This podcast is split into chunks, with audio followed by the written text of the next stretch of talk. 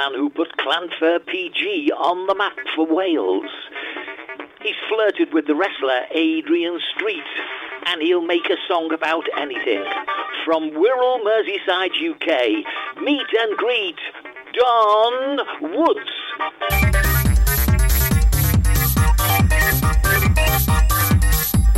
So, a warm welcome to Don Woods on Merseyside from a thoroughly roasting Spain. Uh, we're about 35 degrees here, Don. What about yourself?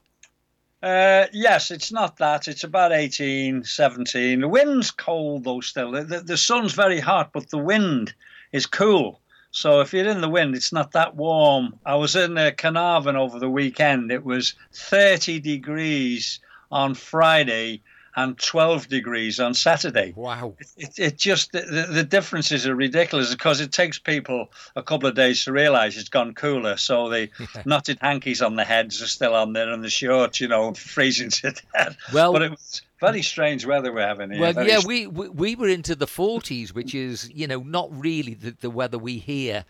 Uh, uh, we know, of course, it's always going to be mid 30s in July and August. Yeah. Um, but anyway, let's go straight to Glastonbury. And we're talking about blankets, but nothing needed to keep people warm, apparently. no, this is blanket coverage on television of Glastonbury. And for once, Wellington boots were not required.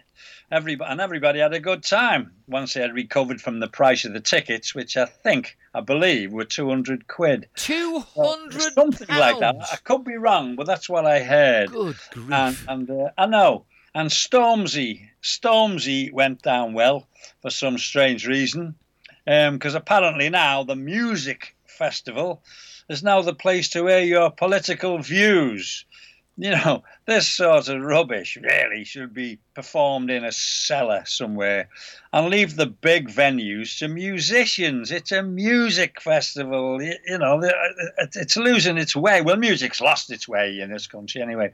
But this is um, only the opinion of a senior citizen who is thankful to have enjoyed decent music over the years. You know, as I say, I'm all for music moving on but let's keep it real. You know, it, it, it's rubbish. And, and I watched Kylie. Uh, what I didn't watch, I, I can't take much of it at Glastonbury. It's it's not good.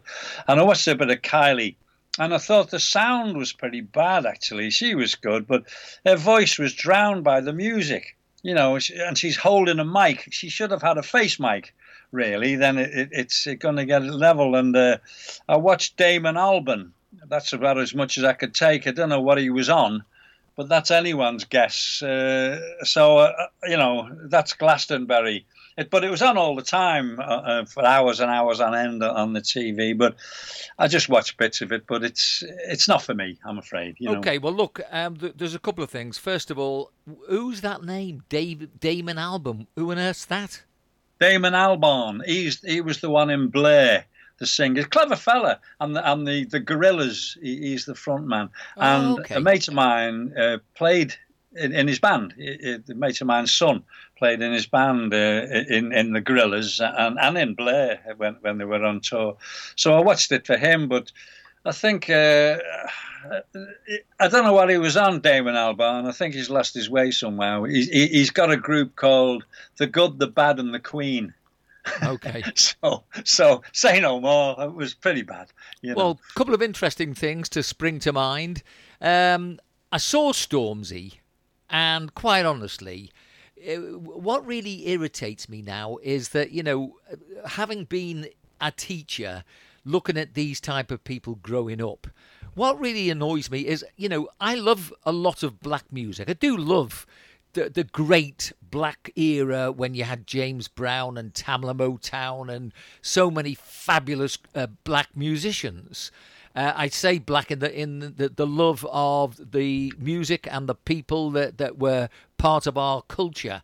But I don't see anything in these people. Um, although I do understand politics, of course, came uh, through people like um, Bob Dylan into Woodstock, and you know I do understand that you know politics has always been about these festivals.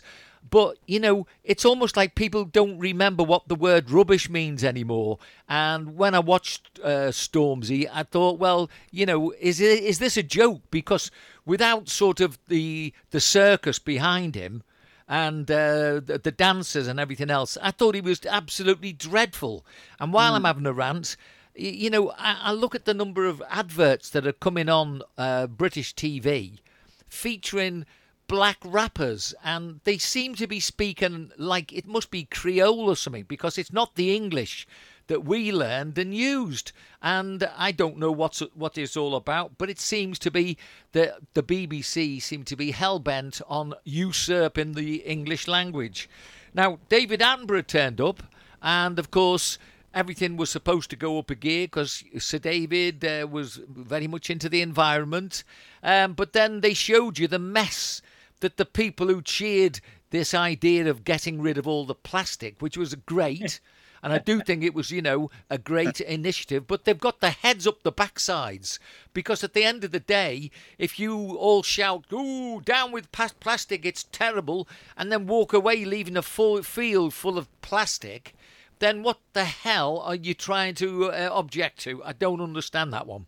Yeah, well, they'll never change. People will never change. You've got a handful of people trying to save the environment, but the average person doesn't care less. You know, he'll go on the beach and leave his rubbish behind. You know, that's it. That's what people are like. And there's nothing much you can do about it, you know. But on the music scene,